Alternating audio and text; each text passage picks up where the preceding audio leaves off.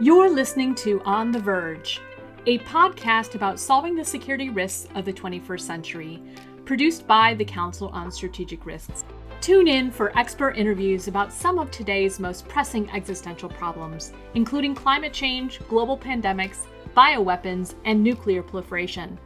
We'll discuss some of the major challenges and outline potential solutions for preventing worst case scenarios. At the Council on Strategic Risks, we believe that we are on the verge of a better tomorrow. Hey everyone, my name is Natasha Bajema. I'm the director of the Converging Risks Lab. Um, one of the projects I've been working on over the past year has been to explore the impacts of emerging technologies. These include social media, deepfakes, machine learning, commercial satellites, uh, quantum computing, etc., etc exploring the impacts of these new technologies on nuclear decision making and examining the new risks that they pose and how to mitigate them. And so, as a result, I've been thinking a great deal about disinformation, um, AI, a lot of different technical topics. And so, I'm really excited about this interview. If you are interested in learning all about the challenges related to data, and here I'm talking about authentication, provenance, disinformation, and learn about some of the challenges we face with um, deepfakes and AI and social media, and how we might be able to counter some of those challenges with tools such as blockchain or other technical solutions. This is the interview for you.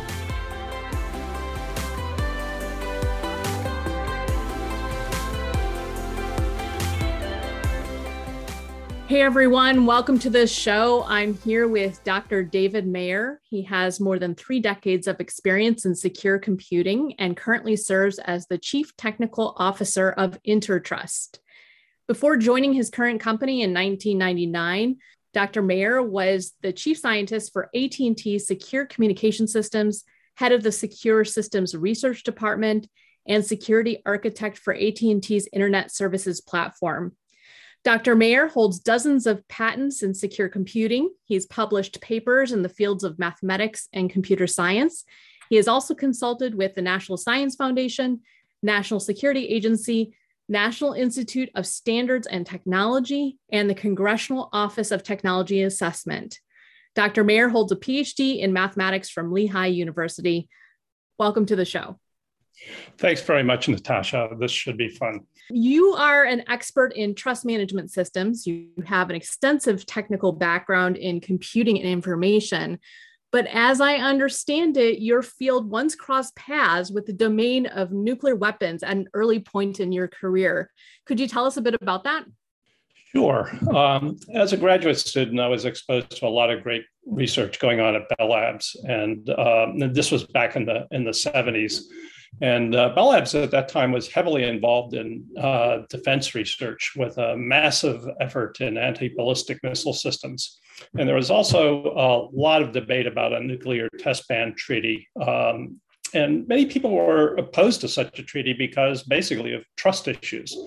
And even those who were heavily in favor of a treaty recognized the need for robust monitoring for compliance you know this uh, the term trust but verified did, did not uh, originate with uh, with Ronald Reagan. It, it, it, goes way back, and the the concept of uh, monitoring system was proposed. And this was a network of many remote monitoring stations that use seismographic and radioactivity sensors distributed throughout the globe, and especially in the US and Soviet territories. And then there would be means for uh, broadcasting uh, the sensor data feeds. And all of the physical content of each seismo bunker, as each of these stations was, uh, was uh, called, was to be completely prescribed and inspected. So everybody knew what was inside them. But there are many questions about how to deal with data spoofing nonetheless, uh, since you could interfere with signals uh, external to the bunkers. So ideally, you would want to know that the data received from these uh, uh, uh, stations was genuine, and ultimately you would want to make it difficult for an offender to uh, repudiate damning evidence. So uh, the research was about um, reserving the integrity and provenance of the data to provide for uh, you know effective non-repudiation. Um, it was a really challenging problem, and I, personally didn't you know, come up with uh, many useful solutions at the time. This is prior to things like digital signatures and such like and such things. Uh, although I believe the NSA, you know, is probably uh, aware of some of those uh, techniques.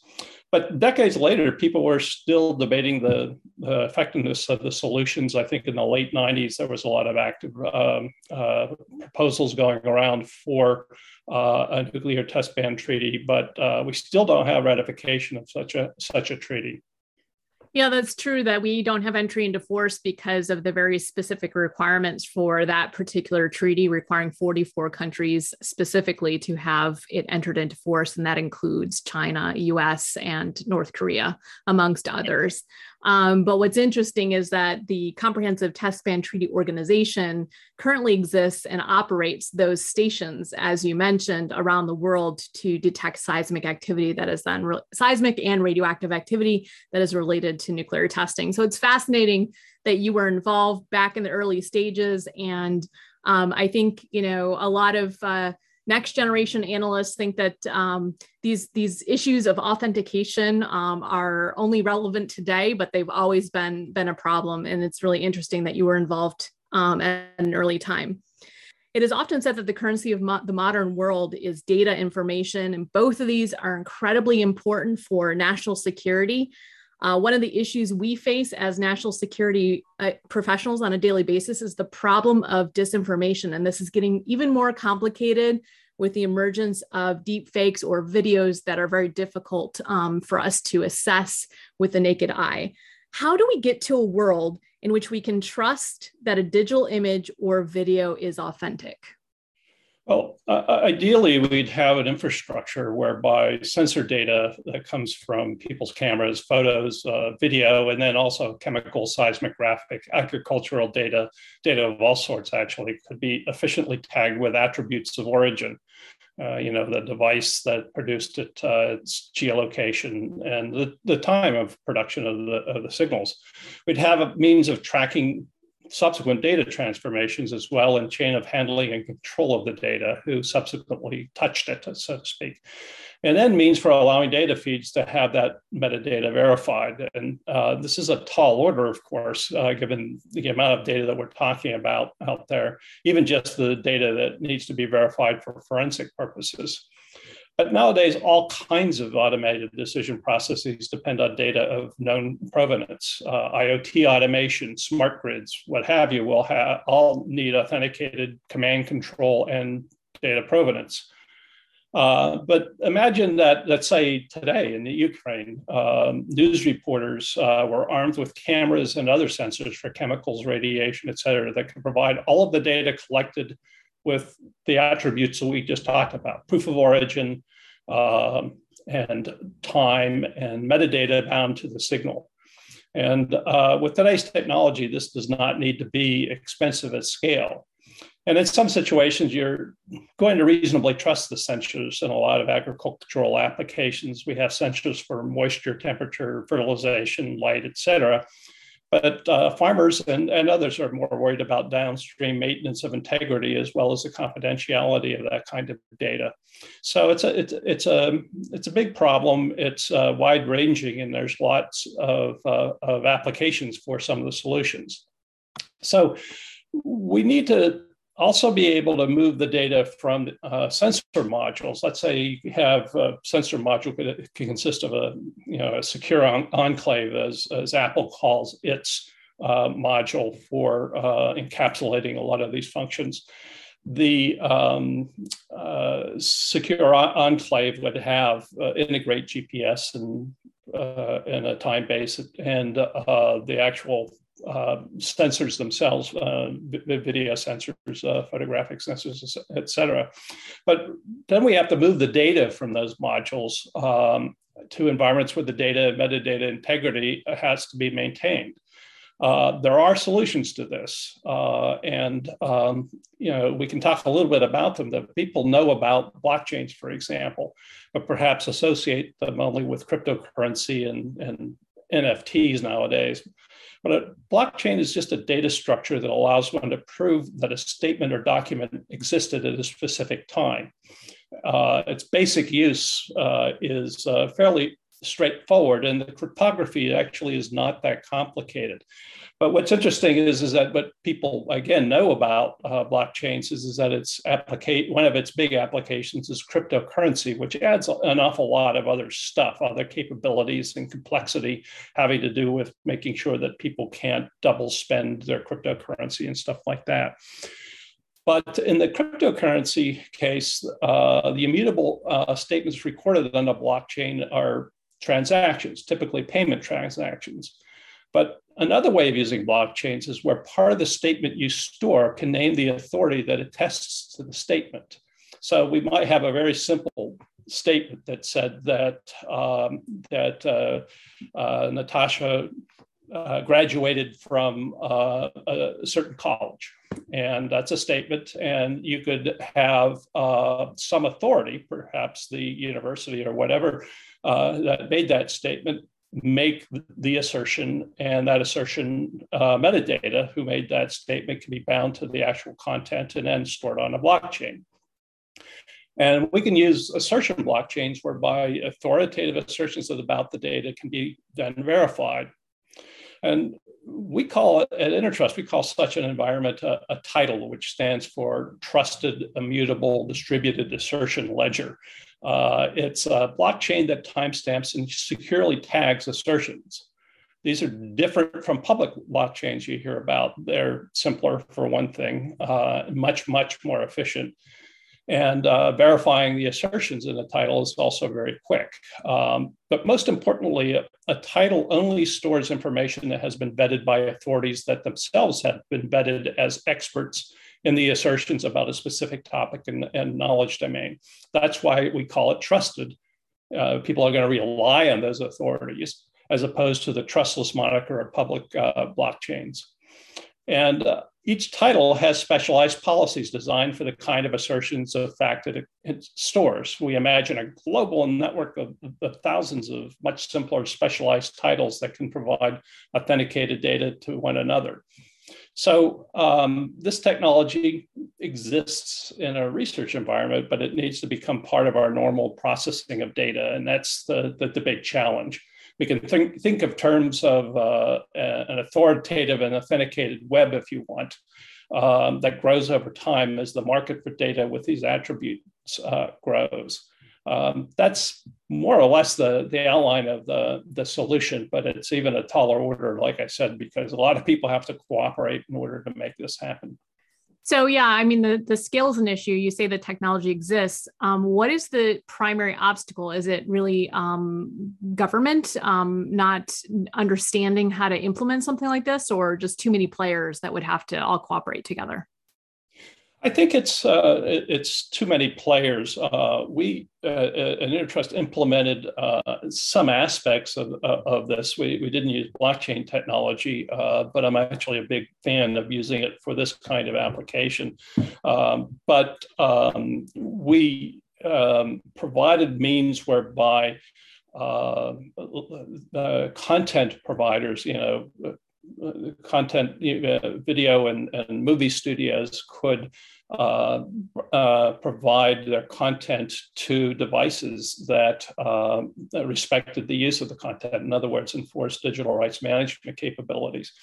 And that involved uh, a lot of video services cooperating with a lot of different uh, device providers, all the TV providers, for example, all of the the uh, set-top box providers, and you know there, there are dozens of these, and and um, you know we put together an organization that uh, allowed for that cooperation, so that you know anybody in let's say uh, Japan who wanted to uh, watch a, a, a, recent movie could get access to that because the service provider knew how to provide uh, trusted capabilities similar to what I just described uh, in cooperation with their set-top box or their TV.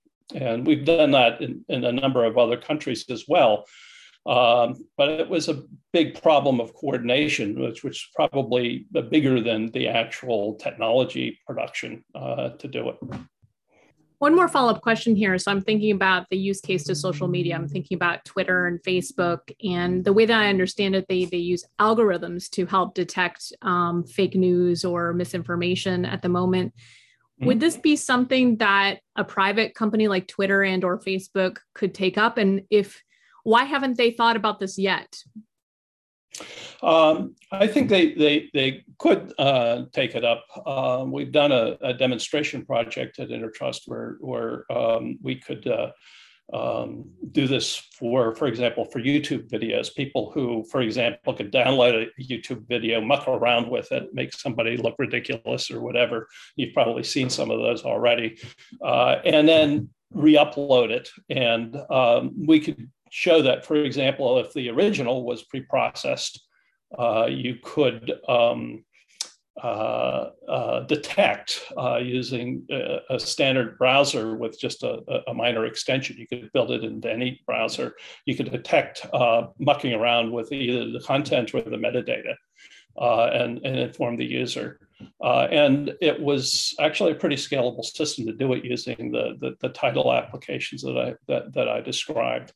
Um, but I think that the, the will has to, to be there. It has to be a market for some of this. And I think some of the, I think that this is the kind of technology that perhaps wants to start small. Perhaps people who uh, want to use um, the technology for, say, forensic data or news organizations or whatever would be the first users of this, uh, because the advantages of being able to, to authenticate uh, and verify um, the, the, the, source of data are, are, are, pretty big.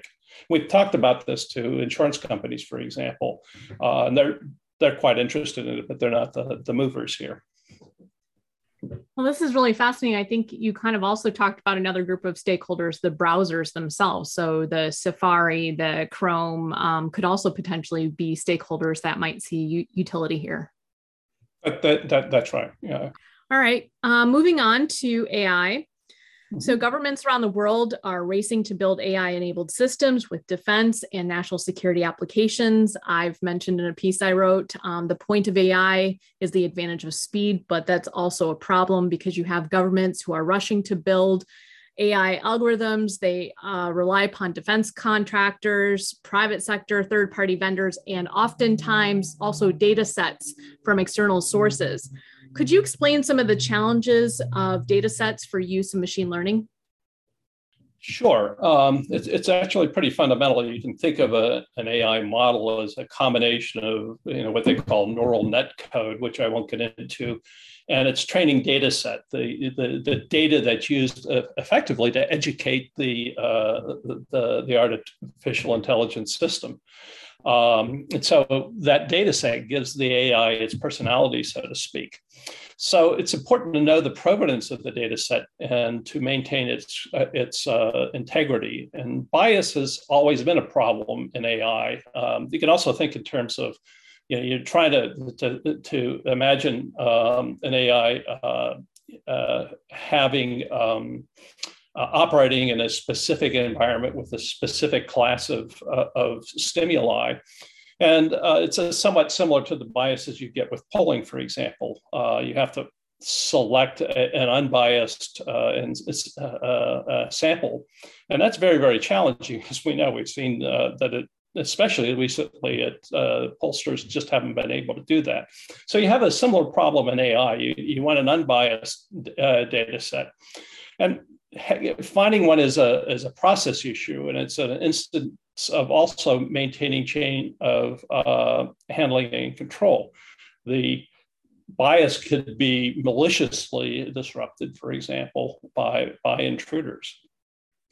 Um, but some AI undergoes continuous training too. Um, so the, the uh, AI algorithm, so to speak, is implemented as something that's out in the field, and uh, it's exposed to um, you know uh, continuous training and sometimes what you call unsupervised training. Uh, so you must also know what, that where your AI is hanging out, so to speak, and, and truly understand its um, uh, operational environment. And for data sets in a defense context, intentional bias is a special threat. The opponent can effectively jam AI with data noise or manipulate the system with carefully designed malicious signals.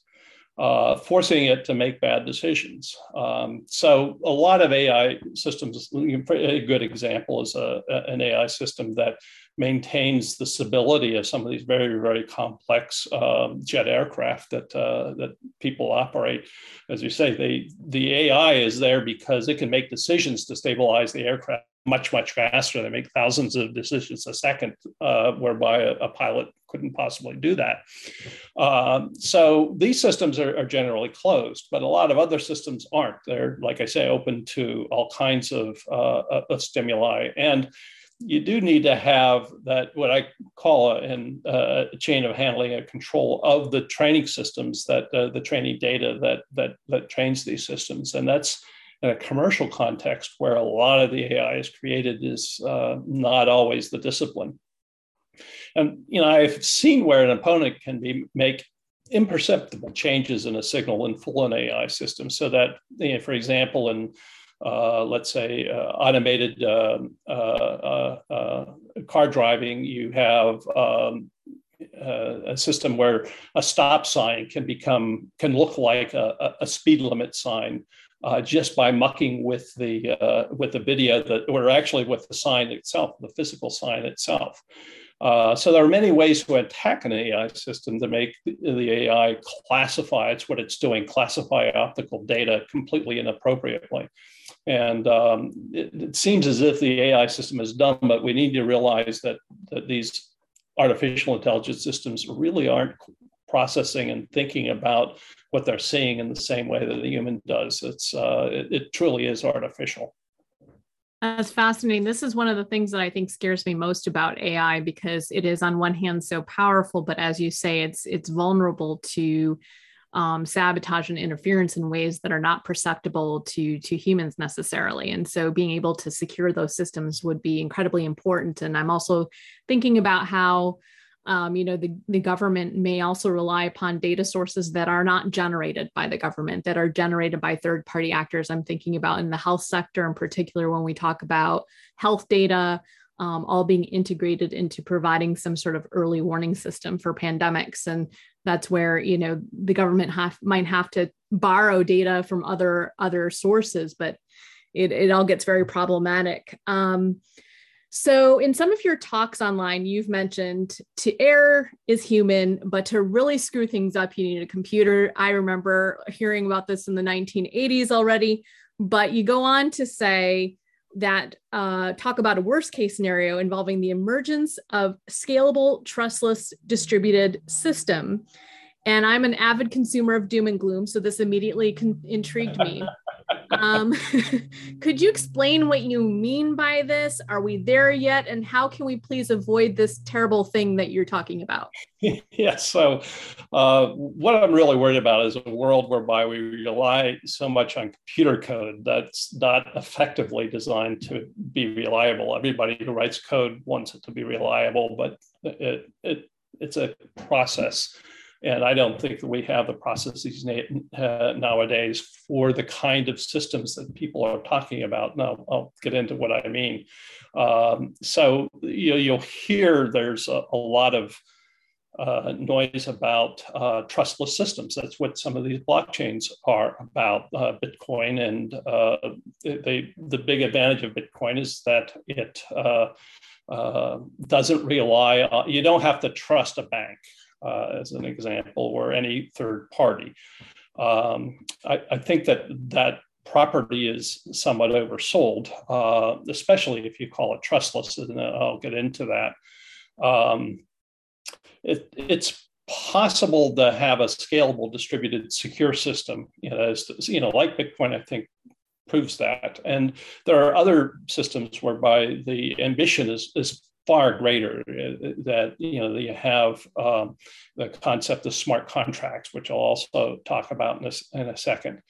Um, but this idea of the, these systems are trustless uh, is just wrong because means that you don't rely on anything, uh, that no one is accountable, and that the concept of authority or assurance about facts external to the system is, you know, at, at, at best ambiguous. And a lot of these systems, for example, the NFT systems for uh, that that run on Ethereum and all all of the uh, sort of uh, um, distributed uh, financial uh, capabilities that you're starting to hear about, um, which is code running on uh, a blockchain for which no one is accountable is uh, is uh, a, a, big challenge. And I won't get into a lot of the technical things, um, but with these public blockchains, when things go wrong, and they do, there is no accountability. Multi million dollar heists happen. And it's interesting to see that at this point, one just hopes the money is returned. Uh, there was a $326 million theft from uh, a blockchain transaction bridge called Wormhole uh, in February. And it was the result of a smart contracts language flaw. And um, the vision of the crypto advocates is that we can run the world using smart contracts, uh, which, as they say, are neither smart or are contracts, but these are at the heart of the global trust, uh, trustless distributed systems. Um, and uh, again, explaining technically ac- and accurately what a smart contracts are is, uh, is going to be a little challenging here, but you can think of them as self-executing agreements that once created are effectively unchangeable and unstoppable. Um, they, the code of a smart contract is uh, written onto an immutable blockchain, which is, you know, blockchains are, you know, uh, are have this property called immutability. They you write to them and then you can't unwrite uh, uh to them. You could subsequently, for example, have a statement later on that says, oh, that thing I wrote you know, last week is no longer valid. I don't stand behind it.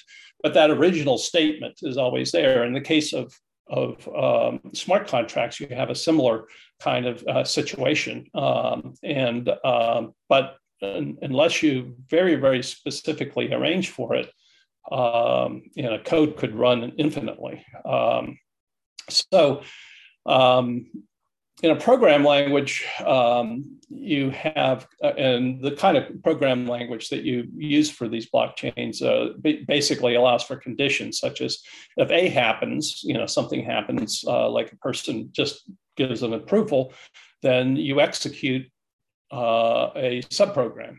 Um, and they often have the cryptocurrency involved in these kinds of contracts. Uh, uh, they're locked up in the contract itself when it's first deployed. So you're kind of prepaying.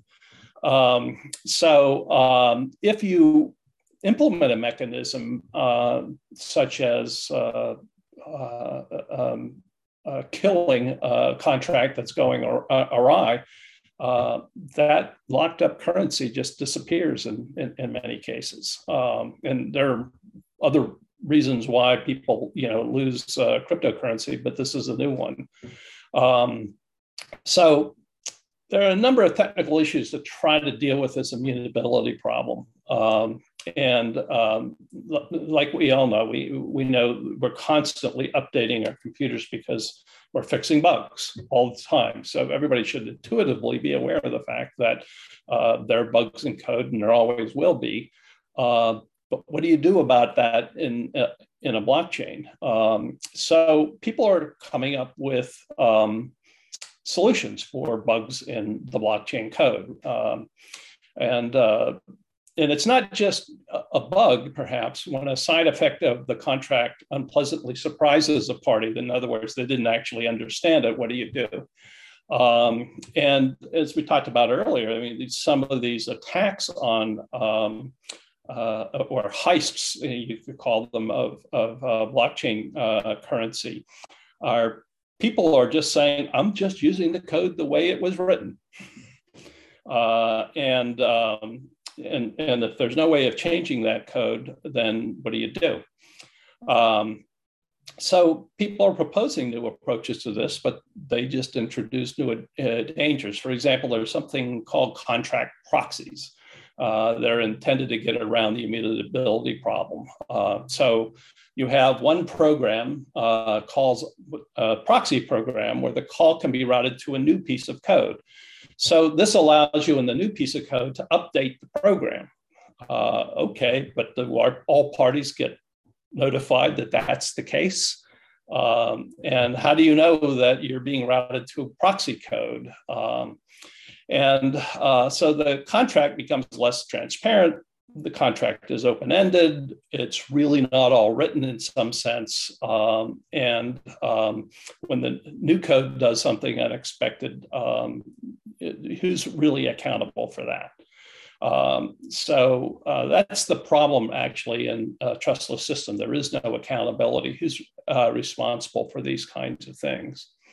Uh, and then there's another example is the, the kill switch has been proposed. In other words, you know, if you got a, a, a, payment program that's running in an infinite loop, um, the the, there's a feeling that okay we've got to have something that can kill these kinds of things. And article 30 of the eu's proposed data act um, uh, actually requires that smart contracts must have a capability to terminate uh, any you know uh, continued execution of transactions to avoid um, future accidental transactions in effect to deal with this sort of infinite recursion problem but this introduces new issues, such as when can a contract be terminated, by who, under what circumstances, and what happens to the currency that gets stranded, uh, and how is all this done in a trustless way?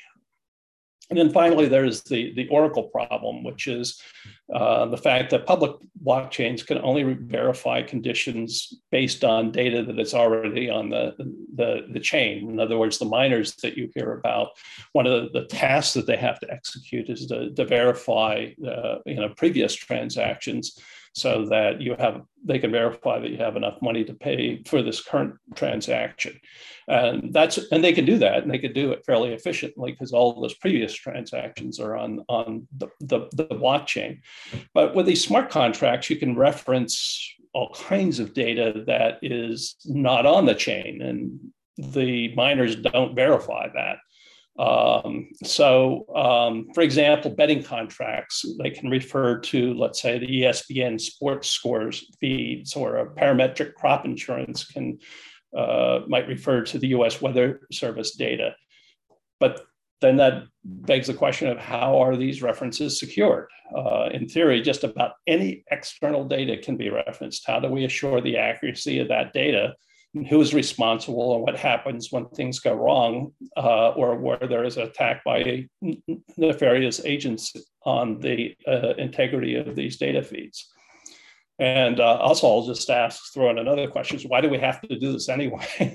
but, uh, um, but in any case, uh, people are working on this, and uh, but right now, I think it's um, a uh, more of a, a myth of Sisyphus kind of situation. Yeah, go in this direction of uh, global trustless distributed systems will need to develop a calculus for trust. You know, where uh, so-called trustless blockchains are evolving into things that clearly are not trustless. They rely on code, they rely on protocols which can and do have failures. And um, when such a trustless system is scalable, which was one of the uh, things I was talking about. Fortunately, uh, or I guess unfortunately for some people, things like Bitcoin and Ethereum are not really scalable. Um, Ethereum might be on the verge of being scalable in the sense that it can execute hundreds or thousands of transactions a second. Uh, right now, it's maybe tens at best. But when they become more powerful, um, then um, that's going to be a, a much bigger problem.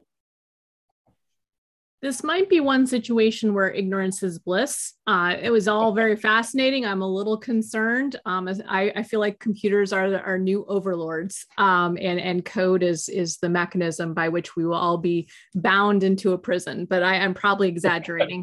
Um, I, I have novels going through my head right now. This is the danger of telling these things to a fiction author. So let's um, close with um, a discussion on a specific application. Over the past several months, we've been watching a crisis unfold in real time with Russia's invasion of Ukraine.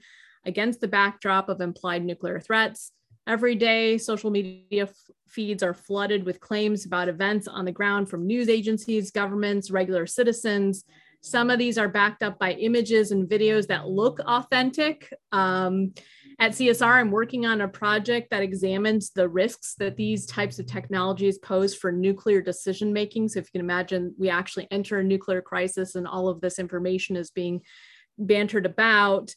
I can't help worrying about the potential for nuclear escalation in this kind of daily onslaught of information that's been unverified. And I'm just thinking, in the midst of a nuclear crisis, there might not be enough time to authenticate data.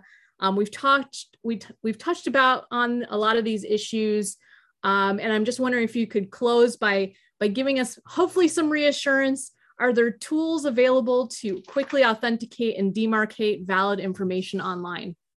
Yeah, well, the answer is is actually pretty clearly no, um, but there could be, um, and uh, like I said, people are working at it.